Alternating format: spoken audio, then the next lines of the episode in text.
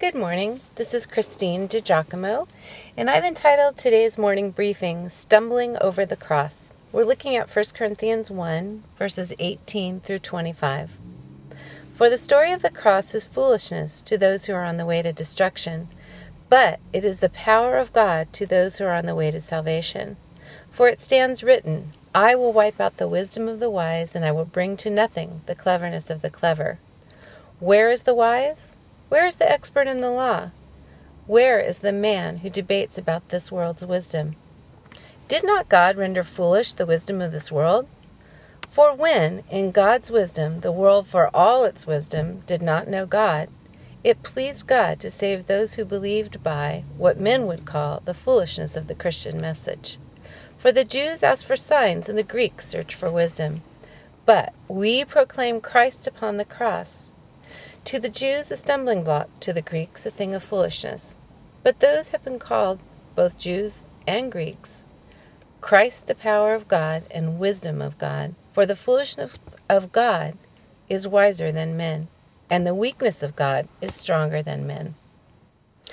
Well, yes, division was a problem in the Corinthian church, not just because of the factions tied to Paul, Apollos, and Peter, but also regarding pervasive thought in the greater culture surrounding the church.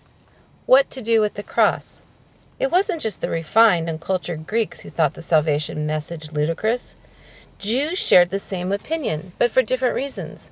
They wanted a Savior who would do miraculous signs and wonders in the skies. In fact, they demanded such.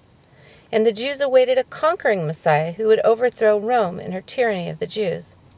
They had no place for a suffering Messiah. And the cross? Forget about it. Their own law stated anyone hung on a tree is under God's curse. Deuteronomy 21, verse 23. In defense of the Jews, how could anybody put faith in an unemployed carpenter from Nazareth who died the shameful death of a common criminal? No, the cross was a stumbling block to the Jews, something they just couldn't get past.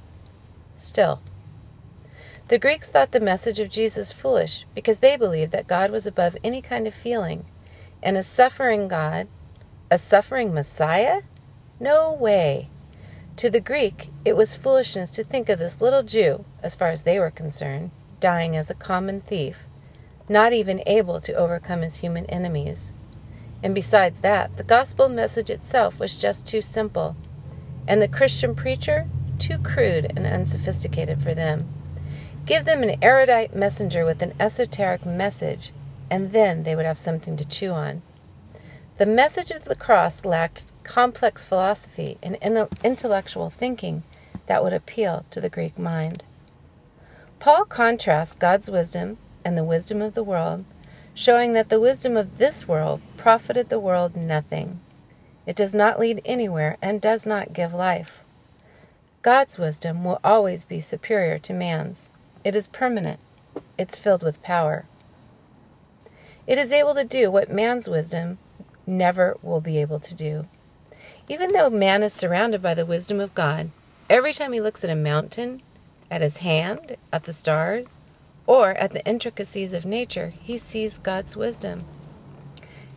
We know from uh, what the psalmist wrote in Psalm 19, verse 1 The heavens declare the glory of God, the skies proclaim the work of his hands.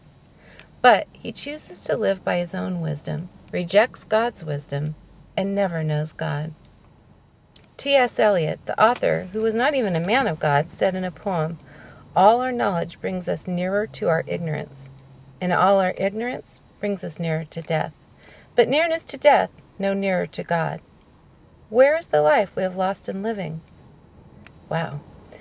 That is where the wisdom of men leads you, friends. It was our, our Lord's brother, James, his half brother, who gave an eloquent description of God's wisdom. He said, But the wisdom from above is first of all pure, then peace loving, considerate, submissive, full of mercy and good fruit, impartial and sincere. My, what a very different direction to take wisdom as opposed to the wisdom of the world. Well, yes, that makes sense, since Paul said that Christ is the power of God and wisdom of God, and the attributes James uses to define God's wisdom could all be used to describe Jesus. Think of it considerate, submissive, full of mercy and good fruit, impartial and sincere. Hmm, tis a new standard for wisdom, isn't it? Grace and peace to you this day, my friends, as you consider these thoughts. And if you'd like to look at them clo- more closely, you can go to pastorwoman.com. And uh, while you're there, go to morning briefings and look up the title Stumbling Over the Cross.